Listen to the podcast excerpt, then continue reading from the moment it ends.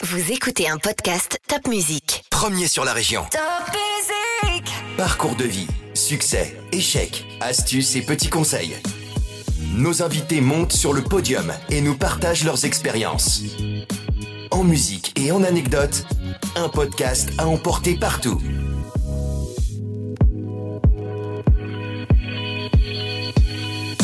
La vie, c'est c'est cette construction de briques qui peut être apportée par des moments, par des personnes, savoir les saisir. J'ai appris qu'il y avait des rêves qu'il valait mieux garder dans sa tête et que tous les rêves n'étaient pas forcément bons à réaliser. C'est moi qui m'impose de dire j'ai envie que mon job soit un rêve.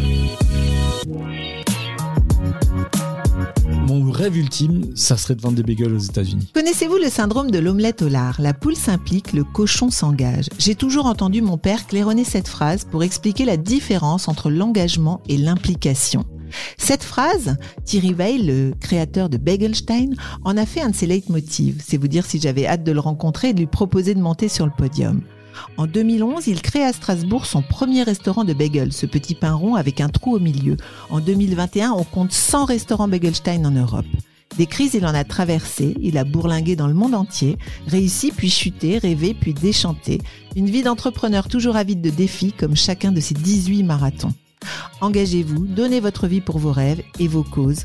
Quel beau message dans la bouche d'un homme qui a fait de ses rêves ses réalités. Bonjour Thierry. Bonjour Caroline. Alors Thierry, racontez-nous un petit peu comment ça a commencé tout ça, parce que vous avez fait tellement de choses que j'ai envie de tout savoir. Ça a commencé à à Strasbourg, ça a commencé petit, ça a commencé au lycée Kléber avec euh, avec la formation des rêves parce que c'est là que tout commence. On est ado, on a les potes, on grandit, on mûrit, on se cherche et puis on fait on fait des erreurs, on on se trouve pas tout de suite. Vous étiez bon élève? J'étais bon élève jusqu'en première. J'étais très bon élève jusqu'en première. J'étais excellent en français. Je savais lire très très tôt. Donc je lisais tout le temps, tout le temps, tout le temps. Et en première, alors que je passais le concours général de français, donc j'avais un certain niveau, je me suis pris un 4 à l'écrit.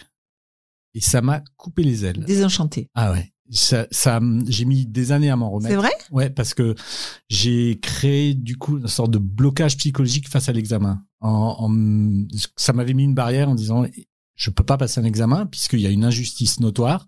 Et chaque examen que je vais passer, je vais me prendre une claque dans la tronche. Et ça a été très difficile de me relever après avec ça. Vous avez eu le bac quand même. Oui, j'ai eu le bac, j'ai fait une prépa HEC, j'ai fait une prépa HEC en Donc à Kléber, toujours à, à Kléber et je me suis trompé d'objectif. Mon objectif, c'était de rentrer en prépa HEC. C'était pas d'avoir HEC. Et donc, je suis arrivé en prépa HEC, l'objectif était atteint et j'ai oublié, entre guillemets, de La repousser le curseur et de dire, bon, maintenant, il faut peut-être passer la, la- la suivante. J'avais atteint mon but. Et du coup, j'étais pas très très bon en prépa HEC. Je, je, je ramais un petit peu. À l'époque, ça se pouvait se faire en, une seule année. Et il se trouve que j'avais euh, ma petite copine qui était en maths sup dans le même établissement. On, passait euh, pas mal de temps ensemble, un peu trop au goût de mes profs qui, un jour m'a convoqué pour me demander de, choisir entre le sexe et les études. Et, à la fin de la première année, au lieu de recommencer, j'ai pris la première école qui était à Paris, puisqu'elle avait intégré Polytechnique à Paris et que ça me permettait de la suivre. C'est ce que j'ai fait, donc j'ai- pas recommencé. Je suis arrivé à Paris. Deux jours après, elle m'a largué. Mais, mais ma, Non, vie estudiantine commençait à Paris. Il y a une musique qui vous rappelle cette euh, époque? Les Stones. Ouais. Ah, je, je, suis- je suis frappadingue des Stones. euh, ouais, les, les Stones euh, qui, qui m'ont forgé.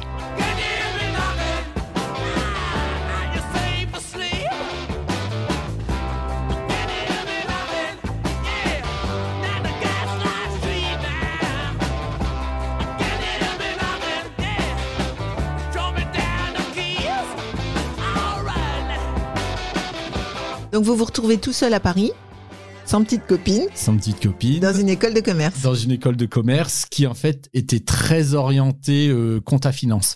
Ah.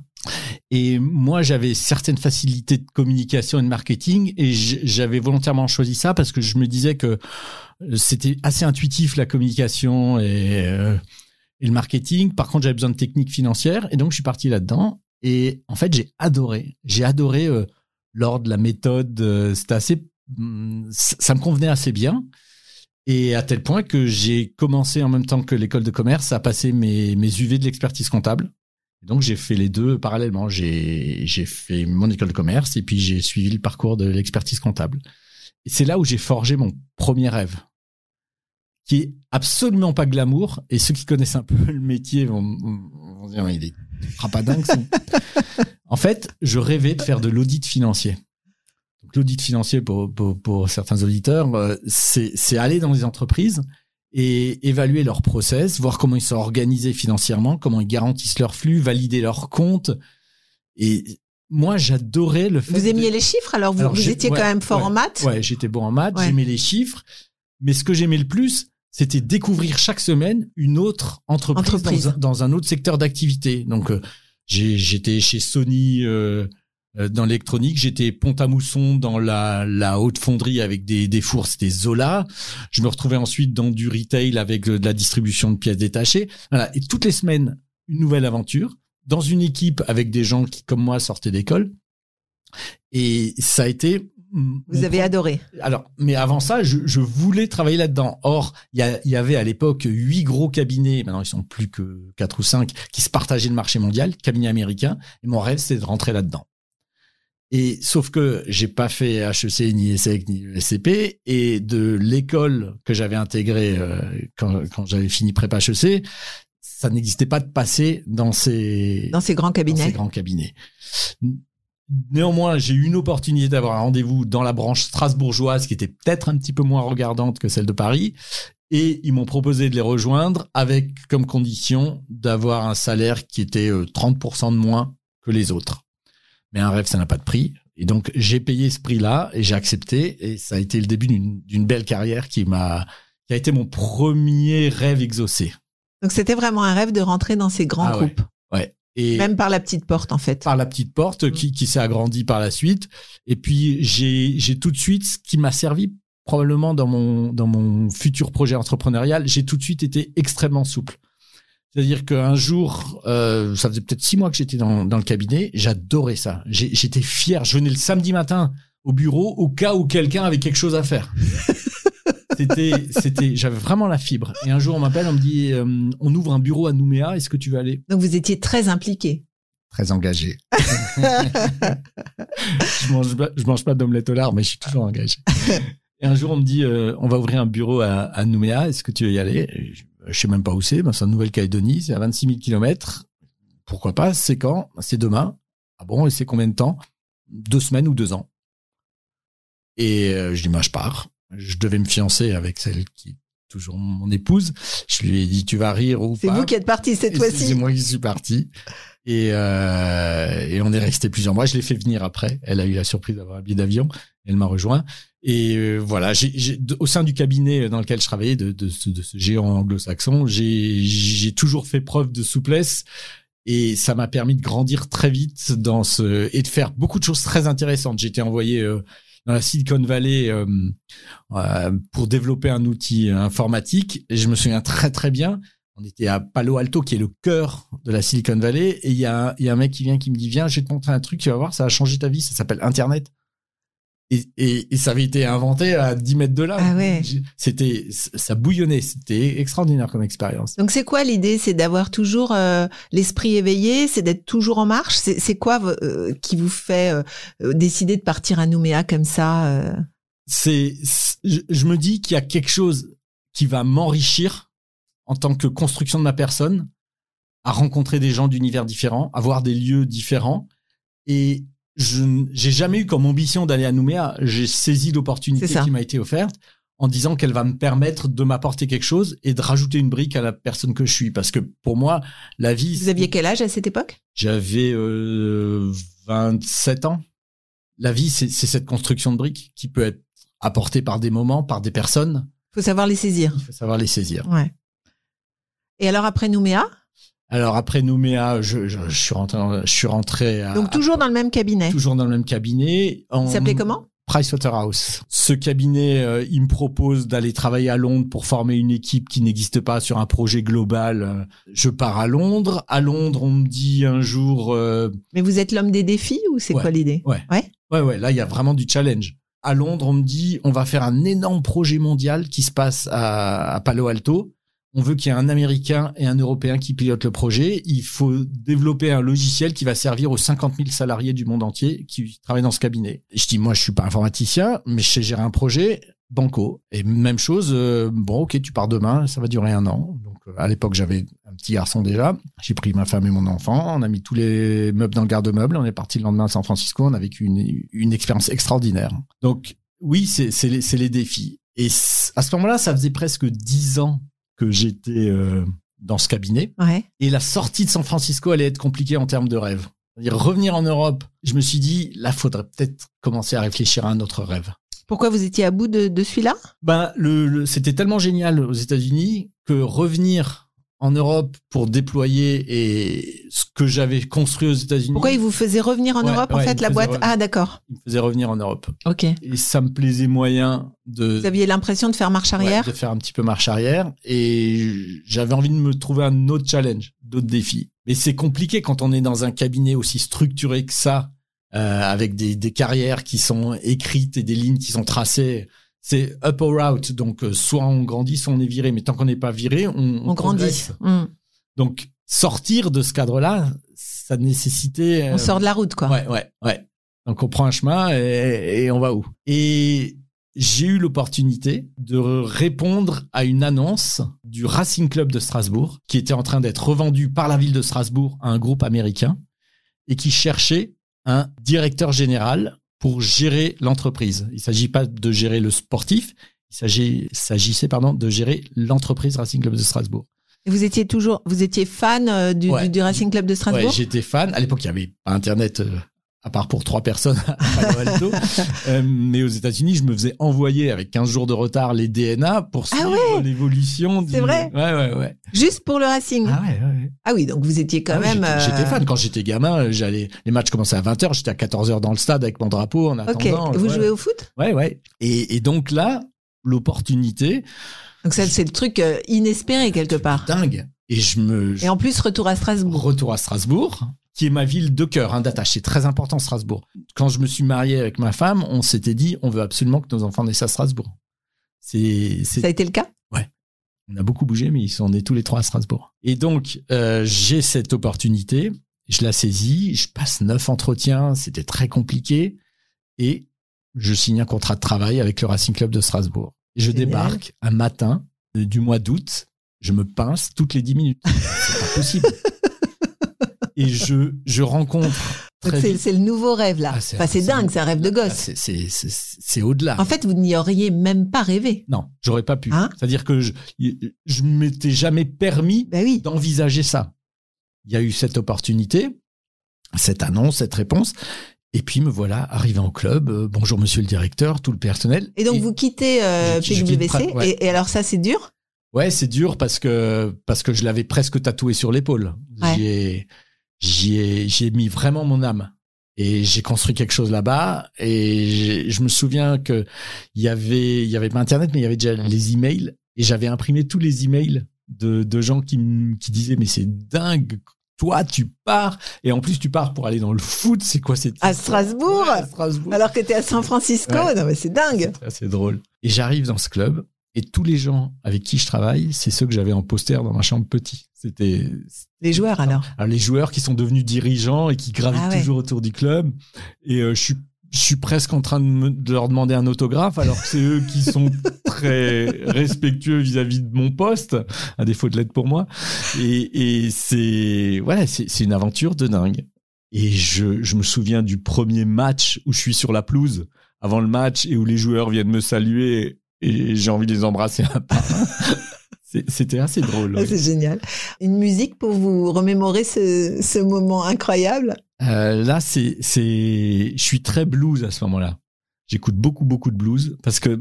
Pourquoi un- il y a une espèce de tristesse? Non, pas, pas du tout. Le, ça- pour moi, c'est pas la tristesse, le blues. C'est la sobriété et la pureté du sentiment. J'ai, le blues, c'est trois accords. Je joue pas mal de, de, de guitare. Le blues, c'est trois accords. Ça peut être extrêmement basique. Et en fait, par les gens qui le font vivre, ça prend une dimension de, de, de pureté de sentiment qui, me- qui me frappe au cœur. qui vous Vraiment. touche. Il y a différentes personnes qui, qui, qui m'interpellent dans le blues. Il y a un guitariste qui est, un- c'est même pas un modèle parce que je peux pas jouer comme lui, mais qui me frappe à chaque fois que je l'entends, qui s'appelle Stevie Ray Vaughan. Et euh, il y a un morceau acoustique qui s'appelle Live by the Drop et je l'écoute beaucoup à ce moment-là. Hello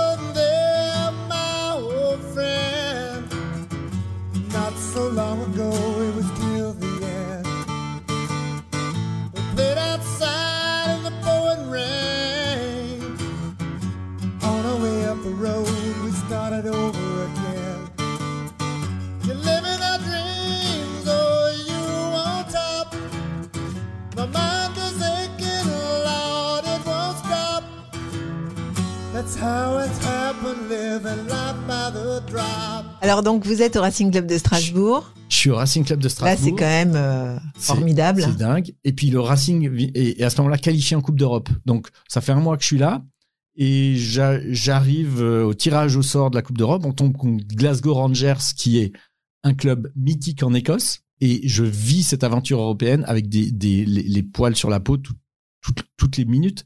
C'est incroyable. Je vis cette aventure-là. Ensuite, on va jouer à Liverpool.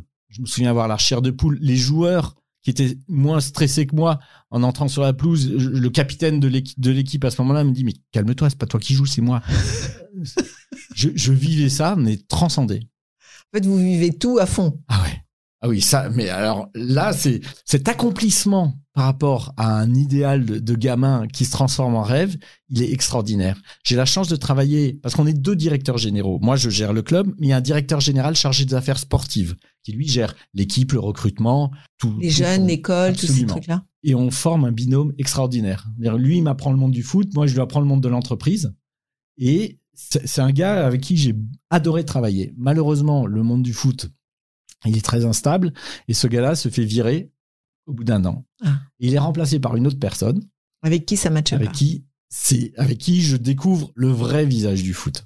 Et, et C'est les- quoi le vrai visage du foot c'est pas beau. Tous les matins, il y a 100 spectateurs qui viennent, qui consacrent leur vie pour voir des entraînements, pour voir des joueurs en train de s'entraîner. J'ai toujours eu un respect profond pour ces gens qui matérialisent leur amour pour le club. Leur donner l'accès aux toilettes une fois par semaine, c'est pas mortel. C'est le genre de détail où il y a le mépris qui m'intéresse pas beaucoup. Mais c'est vrai, c'est toujours Ah comme oui. ça aujourd'hui? Oui, oui, oui. Pourtant aujourd'hui ils se plaignent tous de pas avoir de public. euh. Aujourd'hui, oui, mais il y a trop d'intérêts financiers, pas forcément assez de neurones pour les gérer et pas assez de contrôle. Il y a des entraîneurs qui préfèrent faire jouer des joueurs qui sont pas les meilleurs sur le terrain, mais avec lesquels ils ont des intérêts financiers en cas de retransfert, qui fait que ça fausse la donne. Mm. Donc c'est l'argent qui pollue un Ah peu oui, les choses. Complètement. C'est très particulier. Et en fait, je découvre ce, ce vrai, euh, ce vrai visage. Que, dont vous n'aviez absolument pas Non, conscience. j'avais- je je l'ai pas vu euh, dans, dans les premiers, les premières années. C'est venu après quand il y a ce nouveau. vous êtes resté combien de temps Je suis resté trois ans. D'accord. Je suis resté trois ans et, et j'ai appris qu'il y avait des rêves qu'il valait mieux garder dans sa tête et que tous les rêves n'étaient pas forcément bons à réaliser. Parce que ça a été une En expérience. fait là c'est l'enfant qui ouvre les yeux. Ouais, il y a, il y a un passage à l'adulte au sein du monde du foot. Ouais. Qui a été très difficile, mais très constructif aussi. Parce que avec ce, ce, cette nouvelle grille de lecture du foot suite au changement de, de, de mon autre directeur, euh, je me suis beaucoup remis en question. Qu'est-ce que je dois apprendre à mes enfants? Est-ce que c'est à voler, à tricher, à mentir? Puisque les personnes qui font ça, ils sont sur tous les plateaux télé, ils, on leur donne un micro et une voix dans la presse, on écoute religieusement ce qu'ils disent, et que moi, c'est pas du tout mes valeurs. Donc, est-ce que c'est moi qui suis décalé ou donc ça a été compliqué à une période de ma vie. Et au bout d'un moment, euh, j'ai toujours décidé que mes valeurs à moi étaient mon fil conducteur et que s'il fallait que ça passe par un, un arrêt de ce rêve, eh ben ça passerait par un arrêt de ce Mm. rêve. Donc c'est vous qui partez? C'est moi qui mets en place des choses pour me protéger. J'écrivais un recommandé par jour à mon actionnaire pour expliquer ce qu'on m'a demandé de faire et ce que je ne voulais pas cautionner. Au bout d'un moment, c'était inéluctable que ça ne pouvait plus continuer. Ça a explosé. Ouais. Et là c'était une c'était toujours une entreprise américaine qui gérait le. Oui, tout à fait, tout à fait. Euh, et ça a été compliqué après, puisque après mon départ, il y a eu des procès assez retentissants sur leur manière de gérer, qui sont terminés il y a pas très longtemps. Ça a duré 13 ans d'instruction de procès. C'est bizarre parce que les Américains ils sont pas dingues de fou. Non, mais ils sont dingues d'argent. et il y en a beaucoup. Et à l'époque, quand ils sont rentrés au Racing Club de Strasbourg, ils entendaient construire un projet op- européen avec euh, un club dans chaque pays et pouvoir échanger des joueurs, Ah, s'acheter et se vendre. Et en fait, ça n'a pas pu fonctionner puisque très rapidement, il y a eu un changement de législation en Europe qui a interdit à un même actionnaire d'avoir plusieurs clubs. Donc bon, fini le foot. Fini le Rideau. foot, Fini le foot. Alors, nouveau rêve. Donc là, là, vous partez, vous, vous avez Ouais. pas d'autre job. Non, là, je, je pars brutalement. D'accord. violemment même. Ça a été violent. Toujours dans la construction, très intéressant avec le recul, mais sur le coup violent à vivre. Et en fait, j'avais, euh, j'avais auparavant, pendant que j'étais en fonction dans le club, on avait commencé la saison sans sponsor maillot. C'est, ce qui est assez incroyable d'avoir une équipe qui joue en première division avec toutes les télés et le maillot vierge, rien. Pourquoi les gens croyaient plus à cette équipe Mais parce ou- que on a, il y avait eu le changement de direction, le changement de direction commerciale, euh, nouvel actionnaire. L'ancien ne voulait pas s'associer au nouvel actionnaire puisqu'il était rattaché à l'ancien. Donc voilà, un concours de circonstances. Et il se trouve que j'ai, j'ai un- un- j'avais un, un ami qui est devenu mes meilleurs amis, qui passait d'ailleurs par les fourches codines de votre émission, qui s'appelle Patrick Adler, qui un jour par hasard arrive au club, me voit, me dit qu'est-ce que tu fais là? Et je dis et toi qu'est-ce que tu fais là? Il me dit bien je m'intéresse à un panneau peut-être acheter un panneau pour une entreprise. Il dirigeait une, une, entreprise euh, Adler Radiateur. Et je dis, ben, viens, on va discuter. Et de fil en aiguille, on a discuté et on est arrivé sur un projet qui était complètement fou pour lui, qui avait une petite PME alsacienne, qui était de devenir sponsor d'un maillot d'une équipe de première division en France. À côtoyer les, les autres, c'était, euh, il y avait euh, Orange, Coca-Cola, euh, enfin, c'était des, des, des, Des dinosaures mastodontes, ouais. et Adler Radiateur. Je me souviens que euh, il y croyait pas trop, mais il y avait une opportunité financière puisqu'il y avait rien. Il y avait rien, ouais. Et je, je suis allé à la boutique, j'ai pris un maillot, je l'ai fait floquer son logo. Et le soir, je suis allé chez lui, il l'a amené, dit, je te montre juste à quoi ça ressemble. et on a signé ensemble. Et il est devenu sponsor du Racing Club de Strasbourg. Et ça a été pour lui et son entreprise un, un, un beau moment aussi, puisque ça lui a permis de donner une dimension importante à son entreprise. Et ça a renforcé notre amitié. Et quand j'ai quitté le, Racing Club de Strasbourg, j'ai, lui était en train de croître et de grandir et de se structurer. Et donc, il m'a demandé si ça m'intéressait de, de travailler avec lui. Ben, j'ai pas hésité longtemps. J'avais j'avais à ce moment-là envie de toucher du doigt un rêve entrepreneurial et j'ai dit que j'étais d'accord, mais je voulais aussi accompagner ça en pouvant m'engager et pas m'impliquer Mhm. dans son entreprise euh, capitalistiquement. Et euh, lui et son frère ont été extraordinaires et on, on a trouvé un compromis et ça a été une nouvelle aventure d'amitié et de business. Donc là, maintenant, vous vous occupez de radiateurs. Alors plus maintenant, mais à ce moment-là, oui. Ouais, je m'occupe moment-là. radiateurs, ouais. Mais donc, plutôt dans le côté financier? Oui, oui. Moi, je m'occupe de, je m'occupe de tout ce qui est financier, euh, ressources humaines et informatique. D'accord. Et on est un pôle de quatre dirigeants, dont les deux frères Adler et, et un directeur commercial. Et voilà, chacun son domaine. Et ça marche bien. Et ça marche bien. Ça marche bien. Et moi, j'ai emprunté euh, beaucoup d'argent pour racheter des parts de leur entreprise Mhm. à une valorisation qui avait été vraiment euh, très sympathiquement accordée par, par eux, avec un emprunt euh, in fine, ça veut dire qu'on on paye des intérêts pendant toute la durée et à la fin, on rembourse tout d'un coup. D'accord. Et donc, euh, je vis cette période-là, sauf que la, la société commence à avoir des difficultés et mon emprunt approche euh, petit à petit et ça a été un gros challenge, un gros défi. Et euh, bah, j'ai réussi à, à, avec Patrick, à faire rentrer un investisseur qui m'a racheté mes parts à la condition que je parte. Ah oui. Et donc, j'ai pu rembourser mon emprunt, mais je n'avais plus, Plus de job de nouveau. de job. Et donc, euh, c'est reposer la question du rêve. Parce Quel que est mon prochain rêve? Ouais. Quel est mon prochain rêve? Mais alors là, vous perdez votre job. Vous avez été quand même au sommet. Vous, avez été aux États-Unis. Vous avez été. euh, euh, J'imagine que quand on est dirigeant d'un club de foot comme le Racing, on est, on est un peu une star aussi. Ouais, à Strasbourg. Ah, il y a un petit côté a- comme ça, côté, ouais. voilà. Et puis là, maintenant, vous êtes sur le carreau. Comment on vit ça? Avec du recul, j'ai un, j'ai un père qui est extraordinaire de philosophie et je pense que j'ai, j'ai hérité ça de lui parce que euh, je me dis à ce moment-là, quel est mon prochain rêve? Mais j'aurais pu avoir un autre questionnement. Je dis bon, allez, ça suffit les rêves, t'es bien gentil, mais il faut faire bouillir la marmite. Ouais, Parce que là, Donc, vous avez trois enfants déjà? Ouais, là, j'ai trois enfants. J'ai à ce moment-là, est-ce que qu'est-ce que je fais? Est-ce que je prends un job? Et puis voilà, tout le monde, on n'est pas obligé d'avoir comme job euh, la réalisation d'un rêve. Hein. On peut avoir un job et puis des rêves.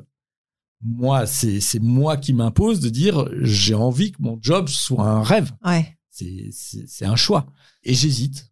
Et puis je me dis non, je je veux pas faire cette concession. Vous hésitez à rentrer dans une Ouais, entreprise ouais. comme salarié alors? Ouais. Je veux pas de regrets. Je veux aller encore au bout. Il y a trop de choses que j'ai pas faites et que je veux encore faire avant de faire ces concessions là. Et je me dis qu'est-ce que Pourtant, vous avez été salarié pendant X Oui, années oui, chez. PwC. C'est pire euh, que ça. J'aurais jamais pu être entrepreneur à, à la sortie de l'école. Ouais. J'avais pas la fibre. Ça a été une construction de mes expériences. Mais c'est quoi? C'est une envie de liberté? C'est une envie. C'est quoi être C'est plus une entrepreneur envie de challenge. Je- quand j'étais salarié chez, chez PW, j'avais un, je fonctionnais comme un entrepreneur. Il n'y avait pas d'heures, je travaillais tout le temps. Euh, je, je vivais ça comme si c'était ma boîte. Donc c'est c'est pas la- Sauf qu'il y a un salaire qui tombe à la fin du mois, quoi qu'il arrive. Absolument. Il y a un salaire qui tombe. Si demain ça s'arrête, il y a des indemnités avec un chômage, euh, ce qui n'est pas le cas euh, quand on est entrepreneur. Donc il y a une grosse sécurité. Mm. Mais l'engagement, je l'avais déjà chez, Ouais. chez Piwi. Je l'avais au Racing, je l'avais chez Adler. Ça, c'est en vous, en fait. Ouais, ça c'est quelque chose vraiment de pas faire les choses à moitié. Je déteste l'eau tiède, c'est c'est voilà, c'est clair. Mais là, j'ai trois enfants. Qu'est-ce que je fais? Non, je veux aller encore plus loin. Et je veux aller dans l'entrepreneuriat jusqu'au bout. Parce que avec Adler, c'est pas moi qui ai créé l'entreprise. hein. C'est même pas moi qui lui ai donné la dimension Vous êtes avait. partenaire, en fait. Voilà, exactement. Mm. J'ai pris un risque financier. En cela, j'ai j'ai une dimension entrepreneuriale, mais j'ai pas créé. Ouais. Et j'ai envie de créer. J'ai envie que quelque chose qui sorte de mon cerveau, de vous. Existe. Et exactement, exactement, prenne vie. Et euh, la bouffe, c'est c'est une organisation et un concept qui qui me fascine. Quand je vais, euh, j'ai de la famille aux États-Unis, donc on y va, on y va assez souvent. Je peux passer des heures devant les chaînes de bouffe qu'il y a là-bas. Je suis fasciné par l'organisation d'un restaurant, par euh, découvrir une culture, un pays. Ça passe par la nourriture de manière euh, indécente. Donc voilà, je me dis, eh ben, réfléchis à quelque chose là-dedans. C'est votre kiff, quoi. Ouais, c'est un, vrai- c'est un vrai kiff. Et il se trouve que je partage ça. Et vous saviez, vous savez cuisiner? Enfin, vous cuisinez? Ouais, ouais, ouais, ouais, Ouais je cuisine. Ouais, ouais. À ce moment-là, je cuisine plus du tout depuis, mais à ce moment-là, je cuisine. D'accord. Ouais. Donc, comme, comme jouer de la guitare, comme. Ouais. euh, Ouais. À quel Ouais. moment vous avez commencé à faire un marathon? Quand ma fille est née, en 2003, je pesais, je pense, un peu plus de 112 kilos. Et je me suis dit, il faut faire quelque chose. 112 kilos en allant euh, regarder des joueurs de foot. Ah ouais, ouais, eux, ils couraient. non, mais c'est hein. vrai Ouais, ouais, Incroyable. ouais, ouais. J'étais. Pas de sport du foot à 112 kilos, donc euh, au bout de trois minutes, euh, j'appelle ma mère sur le terrain. Mais ouais, alors que j'ai j'ai une vraie configuration sportive. J'ai toujours adoré le foot, j'ai joué beaucoup, mais après, euh, peu de sport à ce moment-là. Et puis un jour, bon, il faut faire quelque chose. Et j'ai, du jour au lendemain, j'ai arrêté de manger n'importe quoi. Dire que du jour au lendemain, je me suis dit, c'est mon cerveau qui va décider ce que tu te mets dans le ventre. Et après, il y a un copain un jour qui me dit, euh, je me suis inscrit au marathon de Paris. J'ai fait le marathon de Paris, c'était incroyable. Je me suis dit, ben, moi, je vais le faire l'année prochaine aussi. Et j'ai fait mon premier marathon. euh, Donc là, là, à ce moment-là, vous êtes chez Adler ou vous ouais, êtes ouais, je Ouais, suis- ouais, je suis chez Adler. d'accord. Je suis chez Adler puisque euh, euh, le lendemain de mon premier marathon, je devais aller au bureau et je n'arrivais pas à conduire tellement ma jambe me faisait mal. Et ma femme m'a amené chez le kiné. Et le kiné était au premier étage et je n'ai pas pu aller chez le kiné. C'était- Mais c'est impressionnant parce que franchement, pour faire un marathon, faut s'entraîner. oui, faut faut faire. C'est pas que la volonté, il faut aussi le- que le corps suive. Mais à l'époque, je ne savais pas comment m'entraîner. Dans les premiers marathons, euh, je, je, je l'ai- je me suis très très mal entraîné. entraîné. C'était puis j'avais aucune notion de performance. Mais d'abord, il fallait maigrir. Ouais, il fallait maigrir. Mais j'étais, alors je pesais plus 112 kilos puisque j'avais commencé à, à rééquilibrer mon alimentation, mais j'avais encore, j'étais encore en grosse surcharge pondérale. Donc j'ai, non, j'ai- mes premiers marathons, j'étais, j'étais plus costaud. Hein. Je sais pas combien je pesais, mais ça devait être du 90, 95 quand même. Et en plus, j'avais aucune notion. Il n'y avait pas cet engouement encore qu'il y a eu quelques années après. Donc il n'y avait pas des articles partout Ouais, où ouais, on pouvait ouais, se documenter. Donc euh, moi, je partais en courant et puis à peine que pour un quoi. Sauf que euh, après 20 kilomètres, je, je, je Mais rampais. C'est déjà énorme. Ouais. Mais c'était avec le recul, c'était pathétique. vous êtes toujours allé au bout. Ah ouais. Toujours. Les 18, je les ai finis. Il y en a, il y en a beaucoup que j'ai fait en souffrant. Ma femme vous dirait, mais c'est n'importe quoi. Et elle a pas forcément tort. Mais euh, je les ai toujours terminés. Ouais, donc ça montre quand même une volonté d'acier. Ouais, ouais. Mais Déjà j'ai- 18 marathons, c'est énorme. Parce que du coup, vous avez enchaîné tous les ans? Ouais, quasi- euh, dont une année 2011 où j'ai fait n'importe quoi, puisque j'ai fait le marathon de Paris en avril où je voulais faire moins de 4 heures. Et j'ai fait 4 heures 4, ce qui m'a beaucoup énervé. Et ensuite, j'avais deux groupes de copains qui faisaient l'un le marathon de Berlin en septembre et l'autre le marathon de New York En novembre. Et je devais choisir et je n'ai pas réussi à choisir, donc j'ai fait les deux. Ah oui. Donc j'ai Oui. fait trois marathons dans la même année en 2011. Et mais sinon, ouais, plutôt une fois par Et an. vous courez toujours Ça vous est resté? Oui, ça m'est resté. Alors, j'ai arrêté les marathons en 2018, qui a été un magnifique moment. Où en 2018, j'ai couru mon, euh, mon 18e marathon à New York avec mon fils qui courait son premier marathon. Ah, génial. Une belle transmission de relais. Et là, non, je, ça suffit. Je cours toujours, Mhm. mais pas plus de marathon. Pour le plaisir. Pas pour la souffrance. Donc on est, ben, c'est important quand même de faire ce petit point sur le marathon parce que ça montre, je pense, votre mental. Ça, C'est, énorme. Parce que quand vous dites je veux créer un truc, c'est la bouffe, alors que bon, pourquoi la bouffe? Parce que vous aimez ça, mais voilà, ouais, pas de connaissances particulières, euh, pas de formation particulière. Mais le marathon, j'ai une vision très très pointue de, de mon analyse de ma personne par rapport au marathon. C'est un combat entre mon cerveau reptilien et moi. Ouais. Ce, ce cerveau reptilien qui est là pour pour me enfin pour nous protéger et, et nous, nous nous sécuriser, c'est lui qui fait que euh, on veut Faut manger, faut boire, euh, Exactement. faut se protéger. euh. Exactement. Et par rapport à la course, c'est lui qui fait que si vous courez 10 km tous les jours de votre vie, vous les courrez à la même vitesse. Vous progresserez pas. Alors que vous courez tous les jours 10 km. C'est Ouais. quand même incroyable. Parce que votre cerveau, il dit, là, je suis dans une zone de confort, je n'en bouge pas. Je suis très bien. Et il faut casser ça pour que le cerveau, le vrai, pas le reptilien, puisse dire, non, non, mon garçon, t'es gentil, mais tu vas roupiller un petit peu et on, on va avancer et on va progresser.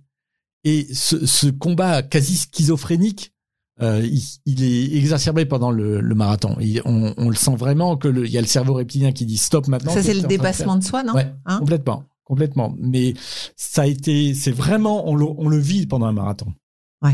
Ça, ça, ça m'épate. J'adorerais faire un marathon, mais je me dis que je suis trop vieille. Mais alors, il y a rien qui vous empêche, Caroline, de faire un marathon. Et si vous en faites un, je en refais un avec vous. Allez, chiche. Allez, Myriam, mon amour, je suis désolé, j'avais promis que j'en ferais plus, mais là, il y a une circonstance atténuante. Alors, on revient euh, à la fin d'Adler et au début d'une nouvelle aventure. Alors, là, Alors, juste une musique. Vous courez avec de la musique? Ouais, je cours avec de la musique et j'ai une chanson qui me porte pendant le marathon de New York, au moment où je suis au, au ras des pâquerettes. C'est une fille qui s'appelle Sophie B. Hawkins et elle a une chanson qui s'appelle Damn, I Wish I Was Your Lover et je, je, chaque fois que je pense à ce marathon de New York, elle me rentre dans la tête. Donc, en fait, pendant que vous courez, vous écoutez de la Ouais. musique et ça, vous, ça vous booste. Je cours, c'est ma récompense. Je cours, j'écoute la musique à partir du 25e kilomètre. Ah ouais, d'accord. Donc, vous courez avec les écouteurs sans Ouais. qu'il y ait rien dedans. Ouais, pendant 25 kilomètres. ça, c'est là, je suis, là, je suis lucide encore. Et après,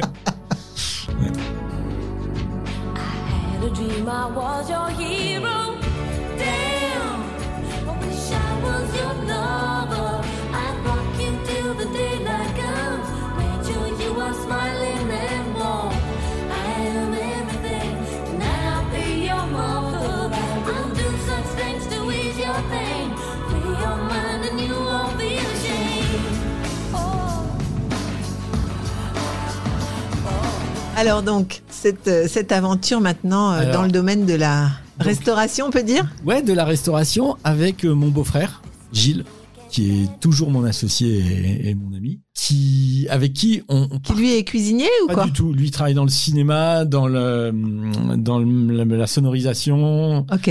rien du tout. Et on arrive tous les deux non cuisiniers et on se dit qu'on veut faire quelque chose dans la bouffe. Et ce qui est à l'époque qui, qui nous fascine, c'est tout ce qui tourne autour du sushi. Mais il faut se repositionner. On est en 2003, 2004, 2005. Euh, ça n'existe pas. Il y a, il y a, il y trois restaurants à Paris et un pauvre restaurant à Strasbourg. Il y a, il y a rien. Il n'y a pas de déferlant de sushi. Et nous, on décide de travailler sur cette piste-là. Et vous connaissiez vous des États-Unis ou comment ouais, vous je connaissiez? connaissais, je, Ouais. ouais, je connaissais surtout Mhm. des États-Unis, d'Angleterre aussi. Il y en avait pas mal hein, en Angleterre.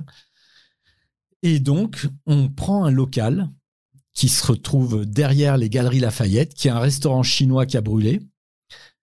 Et on convainc la propriétaire, parce qu'elle ne veut plus rien entendre parler d'asiatique. Pour elle, chinois, japonais, c'est la même chose. faut dire que le- le- l'ancien exploitant avait mis le feu au restaurant pour toucher l'argent de l'assurance. Ah le oui. jour de Noël, Oh là là. la pauvre dame qui avait 80 balais, elle a dû sauter dans la bâche des pompiers. euh, donc elle voulait plus entendre parler de. Et on l'a réussi à la convaincre. Et on a pris ce local. Et on s'est dit, on va faire un truc de dingue. On n'a aucun paradigme. On n'a aucune connaissance non plus. Partons d'une feuille blanche.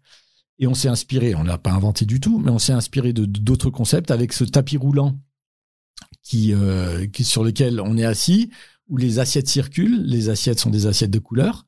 Et chaque fois que vous prenez une assiette, euh, elle a une couleur différente. Et à la fin, le serveur compte, il y a deux rouges, trois bleus, Et c'est un prix. et c'est un prix.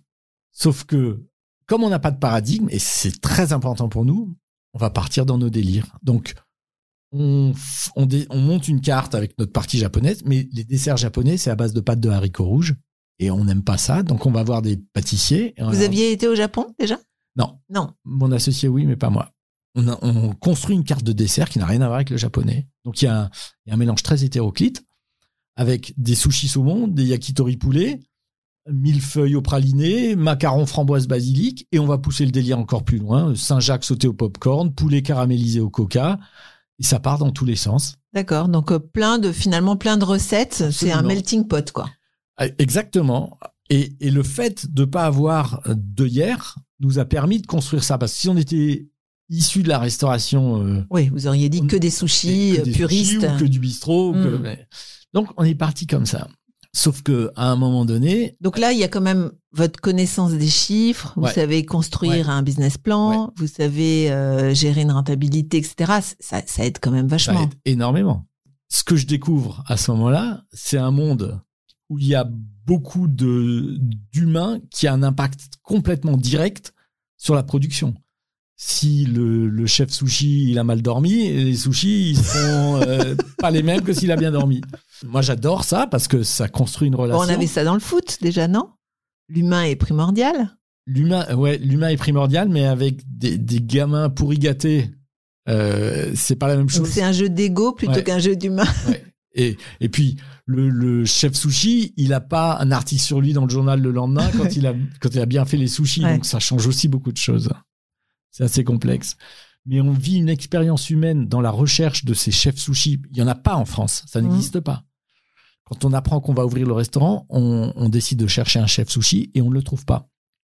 Donc vous, vous ouvrez le restaurant avant d'avoir trouvé le chef sushi. Ouais, on a pris le restaurant, on a fait les travaux et on ferait l'inverse. On fait l'inverse, mais nous non, on a toujours fait à l'envers, même pour Begelstein après. Et donc on, on- les travaux arrivent à leur terme et on se dit on va maintenant il faut trouver un chef sushi. On passe des annonces, on trouve pas. Et on me dit euh, en Allemagne il y a beaucoup de restaurants de sushi, va voir. Et donc je, je sors du boulot et le soir je vais dans des restaurants à Stuttgart, à Dortmund, à Nuremberg, à Karlsruhe. Je vais manger des sushis. Je demande à féliciter le chef. Je lui mets un billet de 10 euros dans la main en lui disant euh, je vous attends à la fin du service. Et euh, je- à la fin du service, je lui propose de venir travailler chez moi. Je je sais pas combien vous gagnez, mais je vous donne 20% de plus. J'ouvre un restaurant à Strasbourg. Et je me suis pris râteau sur râteau. Ah ouais? Pourquoi? Ils voulaient pas. Pas confiance. Peut-être pas envie de, de trahir leur employeur. Ils se sont dit mais c'est qui C'est celui-là qui ce mec ouais. Et donc euh, le, le temps avance et mon associé Gilles hum, était en vacances aux Maldives dans un très bel hôtel et il, me revient- il me dit écoute il y avait un super buffet japonais là-bas je vais essayer de retrouver le, le chef sushi et je vais le faire venir je dis c'est quand même compliqué hein. Mais il est tellement démerdard et donc il réussit à rentrer en contact avec le chef sushi de l'hôtel des Maldives il lui présente le projet et le gars dit mais banco moi je viens tout de suite Sauf que je suis esclave aux Maldives. Je c'est quoi esclave aux Maldives? Ben oui, quand je suis arrivé, on m'a retiré mon passeport. On me ramène tous les soirs dans une île dortoir où on est 50. J'ai droit à 5 minutes de conversation téléphonique par mois. Et si vous voulez que je vienne, il faut m'envoyer 1000 dollars pour que je paye des bacs pour récupérer mon passeport. Alors, Ouais, c'est envoyer, mal barré. Ouais, 1000 dollars à un mec qu'on connaît pas euh, comme ça. On essaie de trouver d'autres solutions et on trouve pas. Donc, qu'est-ce qu'on fait? On envoie 1000 dollars. Donc vous étiez quand même resté en contact avec cet Ouais, homme. on est resté avec contact avec cet homme et cet homme nous dit, nous rappelle après en disant ben voilà, j'ai mon passeport, je peux venir. Alors on dit doucement, maintenant il faut que nous, on, on ait un visa de travail pour que tu puisses nous rejoindre. Donc euh, Gilles fait euh, forcing et on réussit à avoir un visa de travail. Le gars n'avait pas d'argent, rien. Donc on lui dit voilà, demain matin il y a un, y a un taxi qui vient te chercher, qui t'amène à l'ambassade de France, tu récupères ton visa, tu, il te ramène ensuite à l'aéroport, ton billet t'attend, tu montes dans l'avion et nous on t'attend à Roissy, Il parlait quoi anglais? Anglais. Et donc, euh, ben, on était tout excités. Roissy. Non, pas à Roissy. Euh, chez nous, avant d'aller à Roissy, puisqu'on allume la télé et que ce jour-là, tsunami, c'était le 26 décembre 2004. Oh, Et ce gars-là, on n'entend plus parler. Et on est, on est effondré euh, humainement et professionnellement. Ah ouais? On est le 26 décembre 2004 et on doit ouvrir le, le 15 janvier 2005. Et j'entends plus parler de ce gars. Une semaine après, j'ai un coup de fil. Il appelle. Je suis vivant, mais il n'y a plus d'ambassade de France. Elle est sous l'eau. Comment je fais? Alors, vous imaginez le, bordel ambiant autour de ce tsunami. Et donc, on, on réussit à comprendre que tout a été transféré à Colombo, au Sri Lanka. Donc, mon gars que je connais pas, je l'envoie à Colombo, au Sri Lanka, en lui disant tu vas à l'ambassade de France, et puis euh, ensuite tu- l'avion est payé, tu- et on t'attend à Roissy de nouveau. Et il appelle de l'ambassade de France en disant je suis à l'ambassade de France, à Colombo, il n'y a, pas de- il y a pas de visa, il n'est pas là. Qu'est-ce que c'est que ce bordel? Oh là là. Erreur dans la valise diplomatique, et on nous dit il y a une semaine de décalage. Et donc, c'était notre seule piste. Et vous, en plus, c'est- les fêtes en, Ah, en France, donc il y a personne. y a Enfin, c'est l'enfer. C'est l'horreur. C'est l'horreur. Et ce gars-là que je mets dans un hôtel à Colombo, j'ai juste peur qu'il parte dans la nature. Donc je l'appelle toute la journée en lui disant ça va, t'as fait pipi, qu'est-ce que tu vois par la fenêtre, quelle couleur est le papier peint? Je sais même pas à quoi il ressemble. Et Et il a pas de famille, là. Il a rien là-bas. Il est pas. tout seul. Mm, Il est seul. Et euh, une semaine après, il est, on apprend qu'il a, qu'il a eu son visa et il débarque le 13 janvier 2005. Et vous cherchez personne d'autre pendant tout ce On temps. cherche, mais on trouve pas. On trouve pas. On trouve pas. Et ce gars-là arrive avec Le en tongs, Messie. Le Messie. le- mais avec un sac en plastique, une brosse à dents, deux t-shirts et une bible. Et il arrive, on ouvre le restaurant et je découvre que ce gars est un gars, c'est un, c'est un Philippin qui donc travaillait aux Maldives. Il a une femme et trois enfants qu'il n'a pas vus depuis six ans. Et euh, je, je me dis, mais on peut, on peut pas travailler comme ça. Et je lui dis, fais venir ta femme et tes enfants. Il doit y avoir un moyen, un rapatriement familial. Il me dit, je peux pas, ma femme, elle, elle a des grosses euh, insuffisances rénales, elle peut pas voyager. Je dis, ok, alors il faut que tu ailles la voir. Il me dit, mais euh, quand Je dis, ben, on ouvre le restaurant et ensuite tu iras la voir. Ah oui, mais j'ai besoin de l'argent. Je dis, mais il y a des congés payés. Des quoi? Hmm. On vient d'un autre monde, hein. Ouais, c'est clair. Et ce gars-là, eh ben, il est, euh, on lui a permis de, re- de retrouver, Retrouver sa famille. Ouais. Ensuite, il a pas voulu la faire venir, mais tous les ans, il repartait là-bas. On a, on a pu monter un prêt. Il était fort? Il faisait Il des bons sushis. extraordinaire. Ah ouais? Il a étudié sept ans dans des instituts culinaires à- aux, aux Philippines pour devenir chef sushi. Il était incroyable. Ah ouais. Et donc, ce gars-là, ben, sa femme a pu faire un- une grève de rein grâce au prêt qu'on lui a monté ici. Elle envoyait, il envoyait des bacs chiches au, à l'hôpital à Manille pour qu'on ne réutilise pas les, les aiguilles des seringues sur sa femme. C'est des histoires Oh, C'est dingue, hein. On incroyables. n'imagine pas. ouais. C'est une sacrée expérience humaine. Et ça Euh, marche le restaurant? Et ça marche très bien. Ça marche très bien au point que on se dit bon ben on va dupliquer ça. Et vous, vous faites quoi alors? Parce que lui, il fait des sushis, vous faites quoi? Vous faites pas le service quand même Alors moi je fais pas le service, encore que euh, quand j'ai arrêté Adler, il y a des soirs où je faisais le service parce que j'avais du temps, mais j'étais surtout en train de me dire comment on va développer ça. Mhm. Là je reviens à mon à- avec ma casquette de, de chef d'entreprise et de ok il y a quelque chose à faire, comment on va faire? Donc euh, je puis c'est une entreprise, euh, il y, y avait à un moment donné il y avait 40 personnes qui travaillaient quand même. hein. Ah ouais Ouais, parce qu'on avait aussi un, on a on a créé un service de livraison et vente à, emporter, puis une deuxième boutique de livraison et vente à emporter boulevard de la Marne. Donc il y avait le restaurant, deux boutiques de livraison, il y, avait quand même du monde. Je me retrouve avec des aventures de dingue avec la livraison. Depuis j'en fais plus. Avec euh, par exemple un, un soir un, un livreur qui veut pas bosser, il appelle son copain, il lui dit viens bosser à ma place, t'as la même euh, stature, tu gardes le casque, on voit pas qui c'est qui est à l'intérieur, et tu fais les courses à ma place, c'est facile. Donc de le remplaçant accident, ablation de la rate, mineur, non déclaré chez moi, je me retrouve avec euh, des procès pour euh, travail dissimulé, enfin une histoire de fou. Aïe, aïe, aïe. Donc des aventures assez complexes. à ce moment-là, on se dit, on veut dupliquer ça. Et puis on a eu peur, Gilles et moi, parce que on dépendait trop des chefs sushi. Le, le Philippin, euh, si je dois faire la même aventure chaque fois, oui. c'est compliqué. hein. et, et puis on, on veut plus contrôler les, les flux avec une production centralisée. On veut pas, si on nous dit restaurant, que chacun soit indépendant, c'est trop compliqué. Et c'est là que commence à germer une construction d'un d'un projet autre que sur le sushi. Et là, on va commencer comme on le fait à l'envers, dire qu'on va dire, on va prendre un local et on va réfléchir ce qu'on va faire. et on signe un local en face du collège Saint-Étienne à Strasbourg, en rêvant que ce soit le lieu où les, les collégiens sèchent. On avait même des primes s'ils pouvaient prouver qu'ils avaient séché. Euh, on se dit, on va faire quelque chose là-dedans. Et on a réfléchi à plein de choses. Donc au départ, c'est plus un concept, quoi. Ouais, ouais. Comme, comme l'idée du sushi finalement, avec ce plateau roulant, etc. Exactement. Vous réfléchissez concept, puis après vous voyez ce que vous mettez dedans. Absolument. Quel concept on va, on va créer pour ça? Alors, on, on réfléchit quand même aux tendances du marché. Euh, on est parti à un moment sur des bobounes, sur de la, de la street food asiatique, sur de la pâtisserie. Et puis, Gilles a aussi habité aux États-Unis et, et moi aussi. Et ce bagel, il reflétait quelque chose euh, qui faisait sens chez nous. Et puis après, sur une- un domaine plus économique, qui permet aussi d'avoir des flux toute journée. Si vous faites du boboon euh, à 10h le matin ou à 16h l'après-midi, Ouais, vous en vendrez on n'en moins. mange pas, ouais. Alors qu'il y avait une vraie transversalité avec le bagel. Donc c'est d'abord quoi? C'est d'abord une réflexion stratégique et ensuite on, on- on agit. J'imagine que pour le restaurant de sushi c'est pareil. Oui, Qu'est-ce qui manque? Qu'est-ce qu'il n'y a pas? Qu'est-ce qu'on peut inventer? Puis après on se dit tiens on va mettre du sushi. Exactement. Réflexion stratégique, écoute du marché. Mhm. Qu'est-ce qui fonctionne? Qu'est-ce qui fonctionne pas? Qu'est-ce qui fonctionne ailleurs? Est-ce que ça fonctionnerait ici? Tout ça nous... Cet esprit d'analyse hein, Ouais. qui, est, qui, est, qui est prépondérant. Absolument. Et, et le faire à deux, c'est extraordinaire avec Gilles. On peaufine ça, on prend ce local, on réfléchit, on analyse et on décide de partir sur le bagel. Mais très vite, on va mettre deux piliers qui sont encore aujourd'hui les piliers de Bagelstein. Le premier, c'est qu'on veut pas se contenter de remplir le ventre de nos clients. On veut qu'il se passe quelque chose dans leur cervelle. On veut marquer d'une micro-séquelle les cervelles des gens qui consomment nos produits. C'est très ambitieux, voire, voire pédant Ce qu'on appelle aujourd'hui l'expérience client. l'expérience client. Mais on veut, on veut que ça aille loin, quoi. On est, on, on veut le canif dans l'expérience client. Donc ça, c'est le premier pilier. Il est Et très pourquoi important Pourquoi? Parce que c'est notre état d'esprit à nous deux. D'accord. Et que euh, on, toujours on n'aime pas l'eau tiède. Toujours on s'engage et on s'implique pas. C'est pas le restaurant de plus. Non, non, vraiment pas. Hein? C'est, c'est un coup de pied aux fesses des gens qui, qui, qui rentrent chez nous. Vraiment.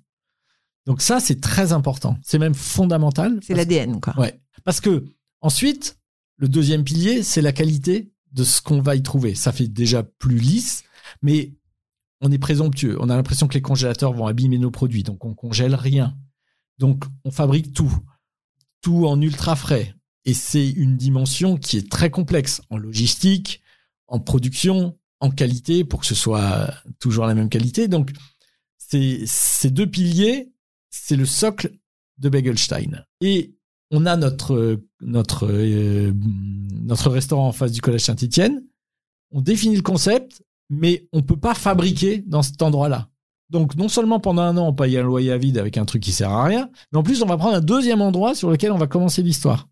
Rue des Bateliers à la Cruteno, euh, rue de Zurich, euh, rue des Bateliers, qui est un ancien fleuriste qui est l'archétype de ce qu'il faut jamais faire dans le commerce de détail. Trois marches à monter avec une vitrine pourrie, c'est surtout ce qu'il faut pas faire. Mais on prend cet endroit, il a une cave, on peut fabriquer dans la cave. À ce moment-là, je rencontre, non, j'avais déjà rencontré avant, un boulanger industriel qui travaillait au Bretzel Burgard, qui avait perdu son emploi. Je lui ai dit, aidez-moi à concevoir ou à améliorer ou à peaufiner la recette de mon bagel. Et puis, si ça marche bien, eh ben, vous avez le job. Si on va au bout de l'aventure entrepreneuriale. Et donc, il a fait ça. Et on a travaillé sur les recettes. Euh, on rajoutait si on enlevait ça. Sauf que le résultat, il me plaisait pas vraiment. Il manquait toujours un petit quelque chose. On a progressé, mais après quelques mois, il manquait quelque chose. J'ai pris mes bagels et je suis allé à New York. Et je suis allé frapper à la porte des, fabricants de bagels qui sont là-bas. C'est pas très structuré comme marché. C'est principalement des artisans. Et euh, j'ai toqué à la porte en disant voilà, je serai jamais votre concurrent. Je suis à 8000 km de vous, mais il me manque quelque chose. Aidez-moi. Et ils m'ont tous envoyé chier. et je me suis pris râteau sur râteau, sauf un mec à Brooklyn qui me dit, mais attends, moi, les bagels, c'est toute ma vie. Il est hors de question que quelqu'un les fasse mal à l'autre bout du monde. Tiens, voilà un tablier, viens avec moi. Et je me suis retrouvé pendant quelques semaines avec ce mec qui m'a apprendre à faire le ah, qui m'a appris à corriger les curseurs qui allaient pas. Gérer l'humidité, gérer la farine de maïs, gérer le rapport du sel, gérer la cuisson. Ah, Tous ces curseurs qu'on avait mais pas bien faits, j'ai su les régler. Et je suis revenu en France avec un bagel. En tout cas, je savais où travailler parce que on n'a pas pris la recette du bagel américain qu'on a mis en France. Ça fonctionnait pas. Les études de marché qu'on avait faites ne marchaient pas. Il est trop dense, trop lourd par rapport à la légèreté euh, qu'on a tous en tête dans nos palais avec une baguette qui est ultra légère. Là, on ramenait du béton. Le gap était trop. Parce que le marché du bagel n'existait pas. hein. Mhm. Euh, les- les- je me C'était souviens. un beignet ou c'était quoi qui se rapprochait? Non, c'était un petit pain. euh, mais non, il y a que la forme qui est commune au beignet. Ouais. Le, le beignet, il est frit, le bagel, il est Ouais, poché. vrai. non, il y avait rien. Et les, les gens savaient même pas le prononcer. Au début, c'était c'est quoi votre bagel? Donc, on arrive avec ce marché qui est, ben, qui n'existe pas. Et, et D'ailleurs, j'imagine que les gens ont dû penser que c'était, enfin, pas penser justement que c'était euh, vraiment des Strasbourgeois, des Français qui avaient créé ça, non?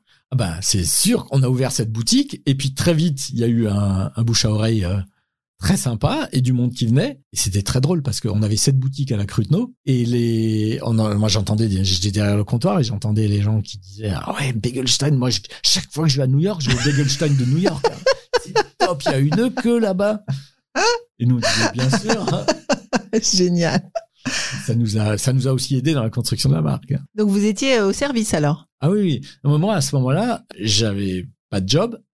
J'étais arrivé au bout de mes droits pour l'emploi. Je vivais l'entrepreneuriat. Euh, Quand je vous dis que j'aime pas l'eau tiède, là, c'était violent. C'est de hein. l'eau glacée, quoi. Ouais, ouais, ouais. C'est très, très glacé. C'était une période. Vous très, aviez très pas difficile. gagné d'argent avec le sushi?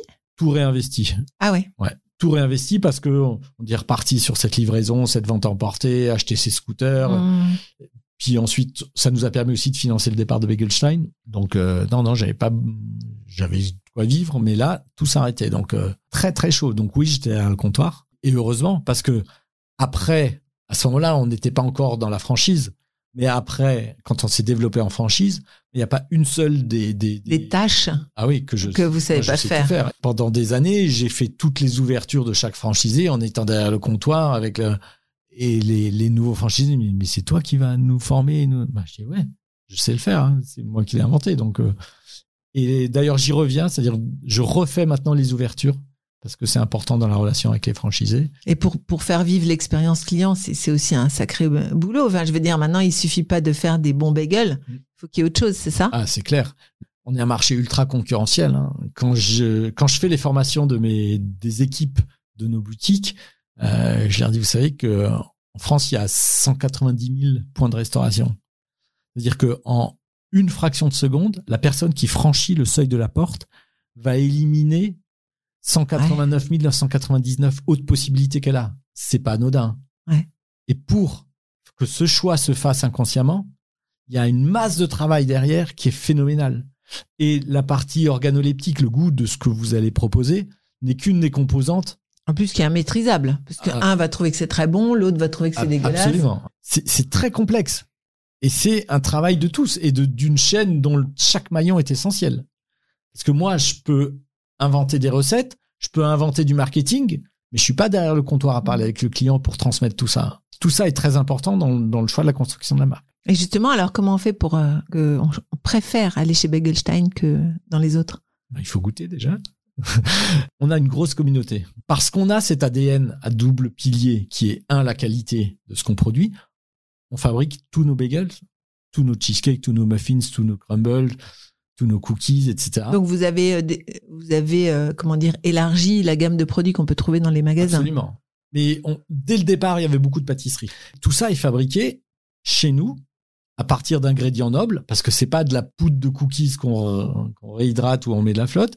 C'est euh, du beurre, du lait, des œufs, du chocolat. C'est des vrais ingrédients faits par des vrais boulangers, des vrais pâtissiers qui font ça tous les jours et c'est envoyé tous les jours. Il y a une ultra fraîcheur qui est essentielle chez nous et qui change tout dans le palais. Donc le goût déjà, il est il est vecteur de d'appréciation de la marque. Mais après, il y a aussi tout cet humour, cet état d'esprit décalé, cette, cet ADN, cette borderlineitude qui nous caractérise et qui est Là, qui vient de vous, en fait. qui vient de mon associé, moi. Ouais, Ouais.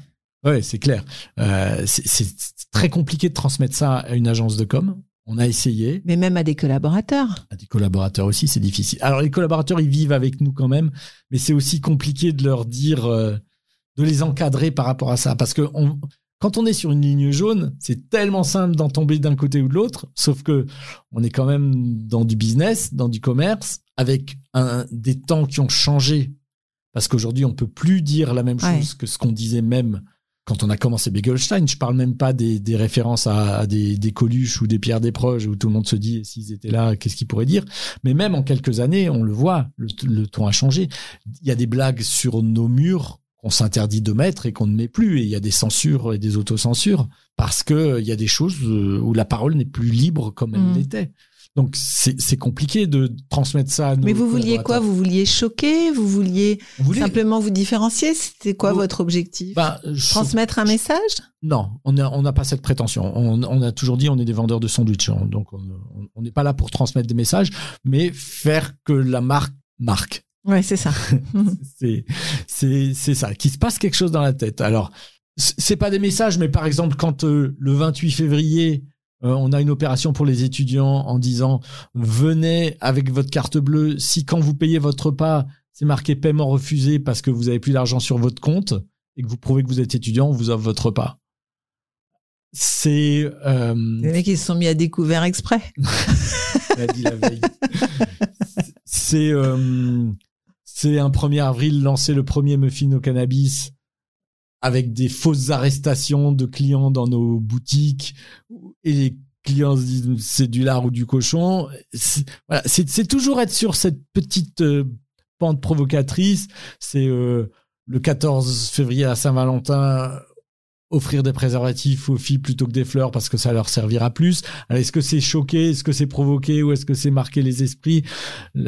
C'est un tout. Et ça, ça vient de vous, de Oui. votre tête. Oui, oui. Euh, de moi et de mon associé. Hein. Mhm. Tous les deux, vous vous, Ouais, ouais. vous challengez tout le temps pour avoir euh, la meilleure idée. Ouais, euh, on se censure et on se challenge.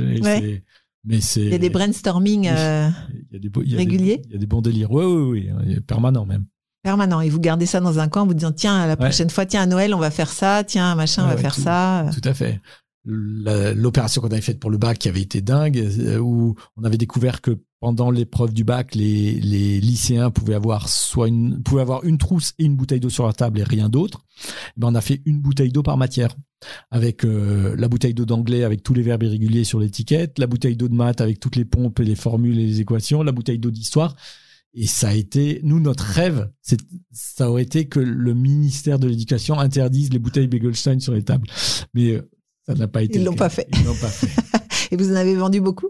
On a vendu beaucoup et on a eu un gros buzz. euh, Mais parfois, ça va loin. Quand on a notre- notre- nos serviettes en papier euh, sur lesquelles on marque euh, recyclé avec les livres de Marc Lévy, il faut l'assumer parce que il n'est pas forcément très heureux, Marc Lévy.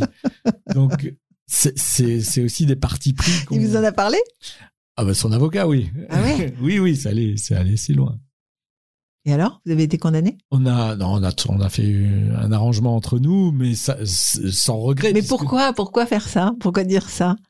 D'abord, on a bien aimé la, la- la blague, et puis euh, c'est c'est un parti pris pour dire, on va pas acheter des, des, des pubs au- chez Cyril Hanouna ou au prime time à TF1 20h, mais même si on doit payer quelque chose, c'est ça va nous permettre de gagner en notoriété et en construction de la marque. Donc on prend le risque. Et alors parfois on se plante, hein. Parfois ça se passe pas très bien.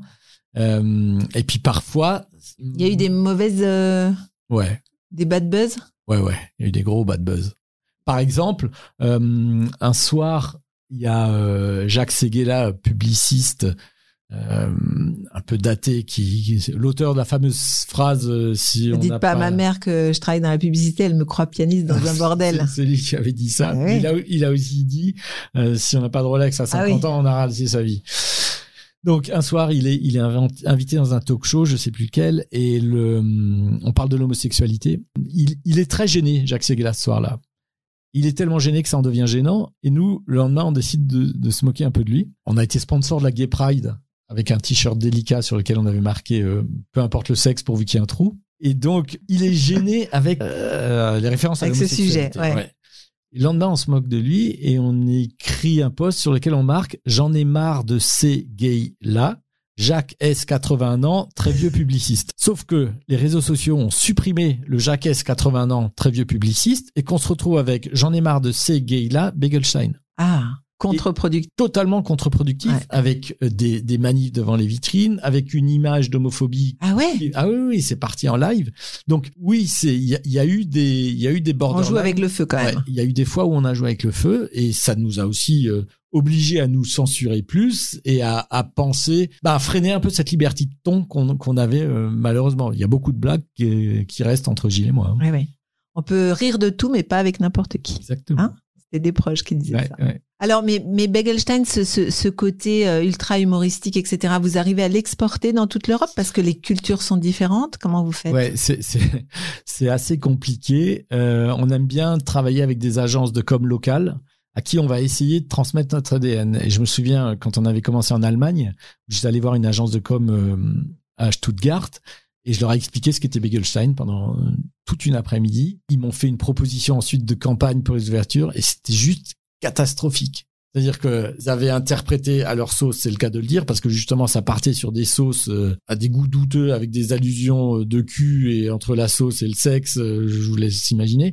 Donc c'était abominable. C'est très compliqué quand on exporte de, de trouver le bon ton. Alors on- nous, en général, il y a, y a 60% de, de ce qu'on a dans une boutique française qui est exportable, mais tout n'est pas traductible. Eh oui, c'est sûr. Par exemple, on a, on a des phrases qui, quand on est arrivé en Allemagne, euh, la vie est trop courte pour apprendre l'allemand, ça les fait pas forcément rire.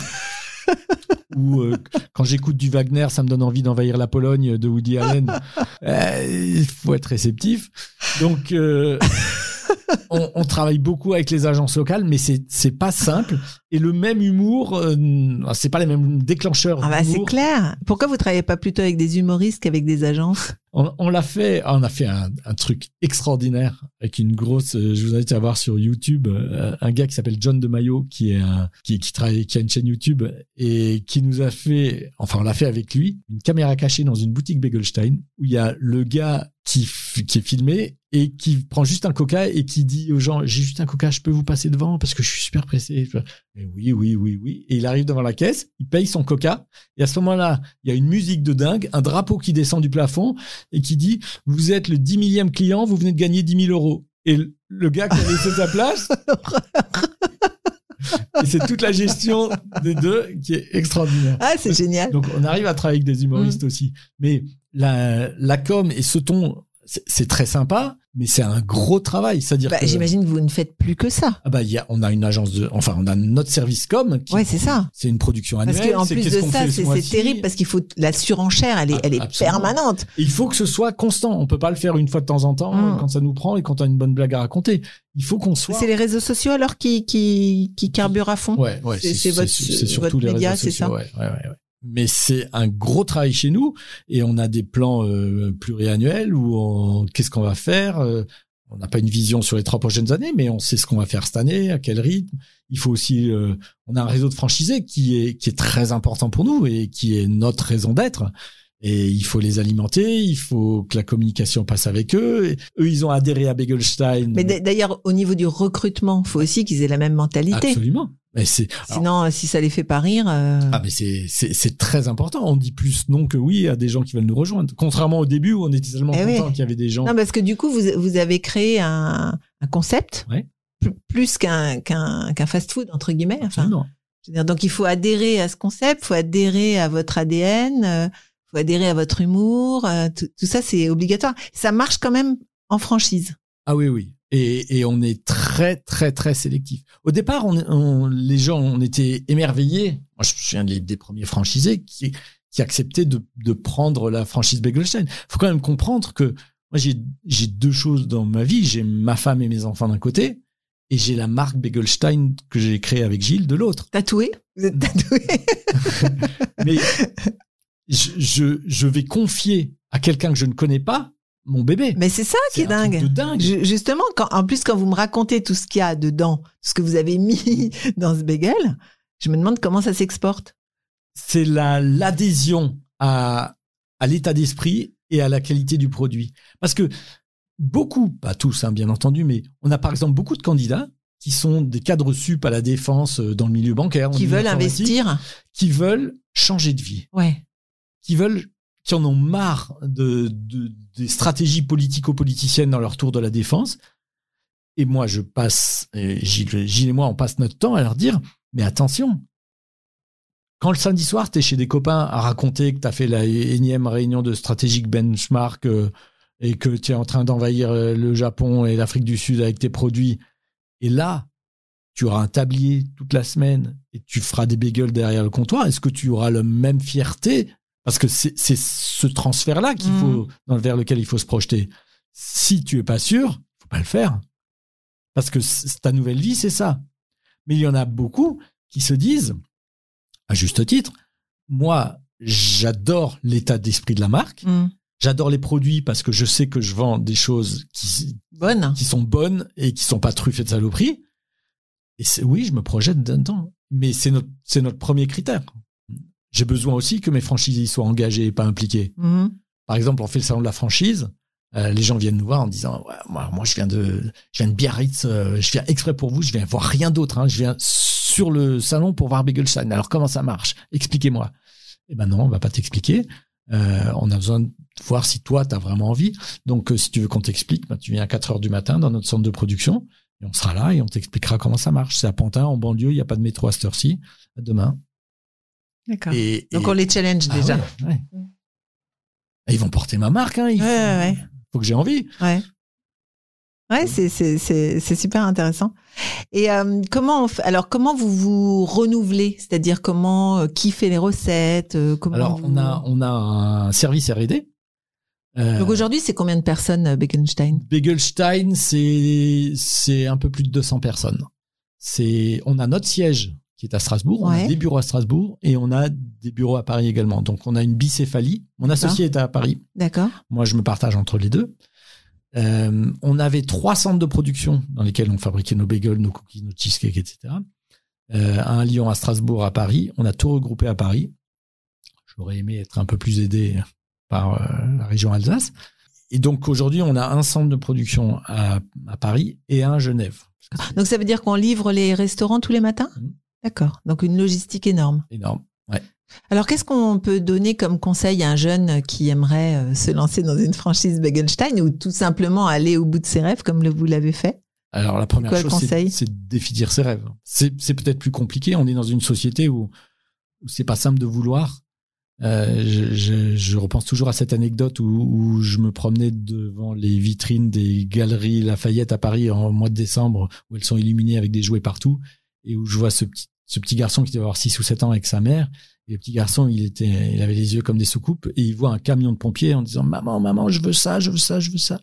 Et la mère lui décoche une claque en disant je t'interdis de dire je veux. On dit pas je veux, on dit je voudrais.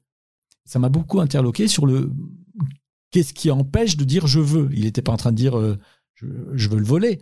Il dit j'ai envie de ça. Et la notion de définir ses rêves, c'est pas simple. Et euh, je le vois aussi avec euh, les, les jeunes qui, qui sont dans leurs études ou qui sont au lycée ou définir un rêve, c'est assez complexe. Donc la première chose, c'est c'est peut-être de, de partir d'une page blanche et de dire à ce jeune qui veut se lancer, c'est quoi ton rêve? Mais sans concession. Les concessions, la vie te les fera faire de toute façon.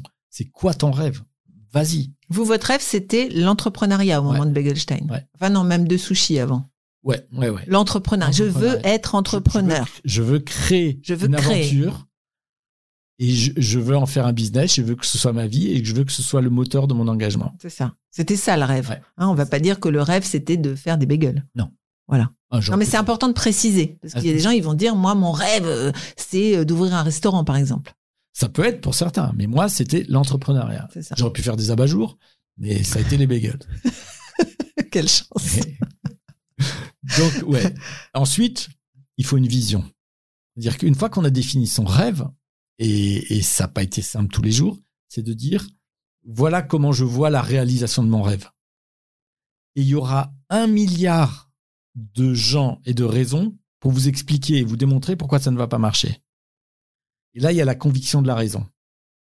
Peut-être l'arrogance à un moment donné. Je me, je me, je me considère pas du tout comme arrogant, mais à un moment donné, il faut pouvoir se dire non, je, je pense que j'ai raison. J'entends ce qu'on dit, mais je pense que j'ai raison. Et ça, il faut le porter. Et euh, j'ai une femme extraordinaire parce que quand je suis arrivé au bout de mes droits, Begelstein n'était pas encore lancé. Et moi, je voyais ce que ça pouvait devenir. Ma femme, elle voyait juste l'huissier qui venait chercher la télé parce que on était vraiment dans Ah la oui, à ce point-là. Ah ouais, ouais, c'était, ça a été extrêmement dur. Et il fallait qu'elle ait confiance en moi pour que moi, qui avait cette vision en disant, mais ça va donner quelque chose. Je sais pas jusqu'où, mais il y a quelque chose, il faut aller au bout de cette histoire. Et cette vision, elle est importante parce qu'elle nous a porté et elle nous a porté euh, aussi dans les moments difficiles où la marque était mise en danger. Parce que il y a eu un gros succès au départ.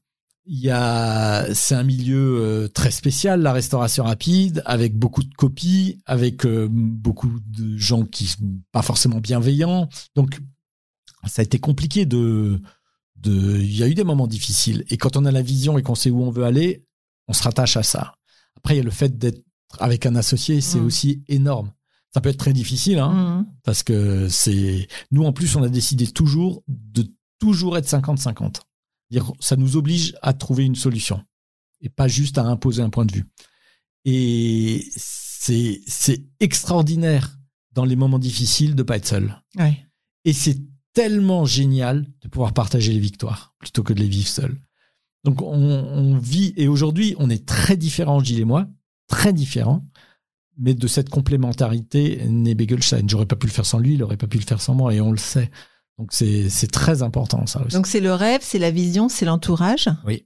Hein, pas être seul ou en tous les cas, même si vous n'aviez pas eu d'associé, au moins votre famille qui était là pour vous soutenir. Absolument. Et c'est l'engagement.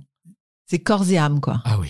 Vraiment, c'est et encore aujourd'hui, hein, on pourrait dire euh, c'est lancé, euh, mais non, non, c'est cet engagement et je le je, je me l'impose pas parce que c'est naturel chez moi, mon associé aussi, et j'essaie de le transmettre à nos équipes parce que c'est de là qu'on transforme un rêve en réalité. C'est c'est c'est l'essence du moteur, quoi. Il faut le moteur, mais c'est l'engagement au quotidien qui, qui, qui met l'essence dans le moteur, vraiment. Donc c'est quoi le prochain rêve? Hmm. Le prochain rêve pour, euh, pour Begelstein, je pense que ça serait, c'est c'est le développement international pour moi. C'est accentuer, on est déjà un, on est déjà dans cinq pays, mais on est dans des pays limitrophes. Moi, mon rêve ultime, ça serait de vendre des bagels aux États-Unis. Je pense que ça Pour serait leur une- montrer. Ouais, ça serait une belle pirouette. L'adhésion de la marque à d'autres pays, d'autres cultures, d'autres continents, ouais, ça, ça me drive bien ça. Donc ça ne fait que commencer l'aventure. Oui, oui, oui. oui. Une musique qui, qui résume euh, Begelstein, enfin qui résume, non, mais qui, qui, qui accompagne. Il y a un, un moment d'une chanson de Springsteen qui, pour moi, a une force de conviction qui est celle que, que j'associe beaucoup à Begelstein. C'est une chanson qui s'appelle Jungle Land. Et il y, y a à un moment donné un passage de saxo qui est jubilatoire.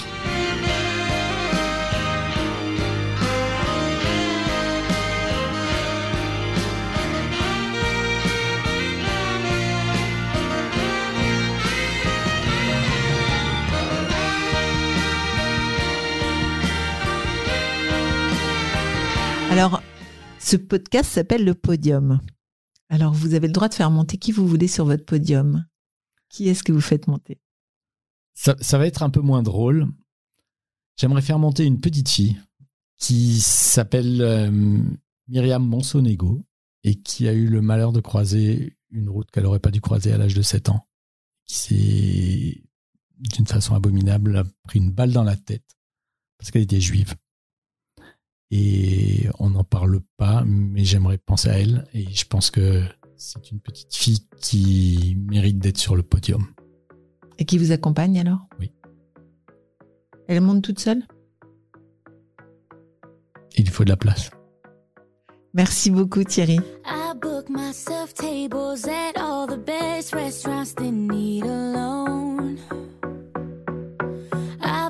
myself fast cars just so I can drive them real fucking slow.